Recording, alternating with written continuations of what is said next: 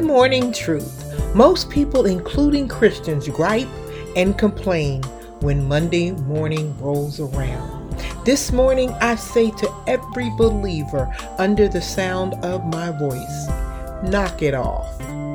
Don't succumb to the ways of the world. We are charged to be different. We are charged to be light. We are charged to exude positivity, not negativity.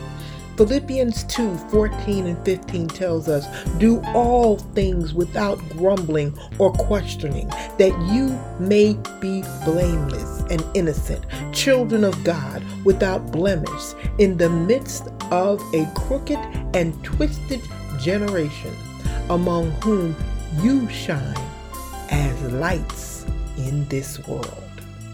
With that in mind, here are five reasons to love Monday mornings. Monday is a day the Lord has made as well. I have heard so many people quote Psalms 118:24. This is the day that the Lord has made. Let us rejoice in it and be glad in it. On Sunday morning, as if it exclusively applies to the Lord's day.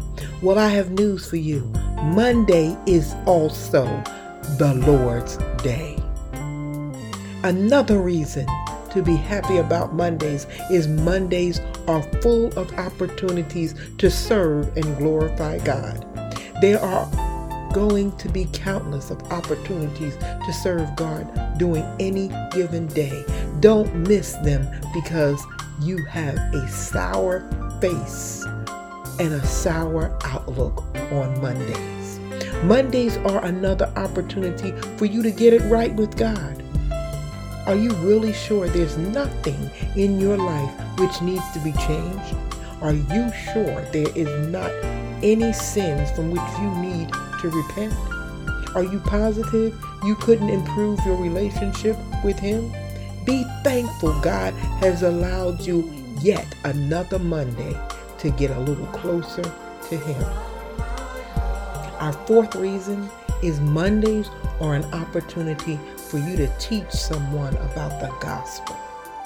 God is being patient right now, giving lost souls more opportunity to come to Him.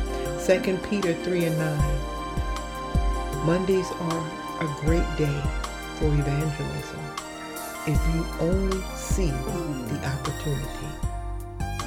And last but not least, Mondays are full of blessings. Just take one moment to realize how blessed you really are and how much better off you have it than what you deserve.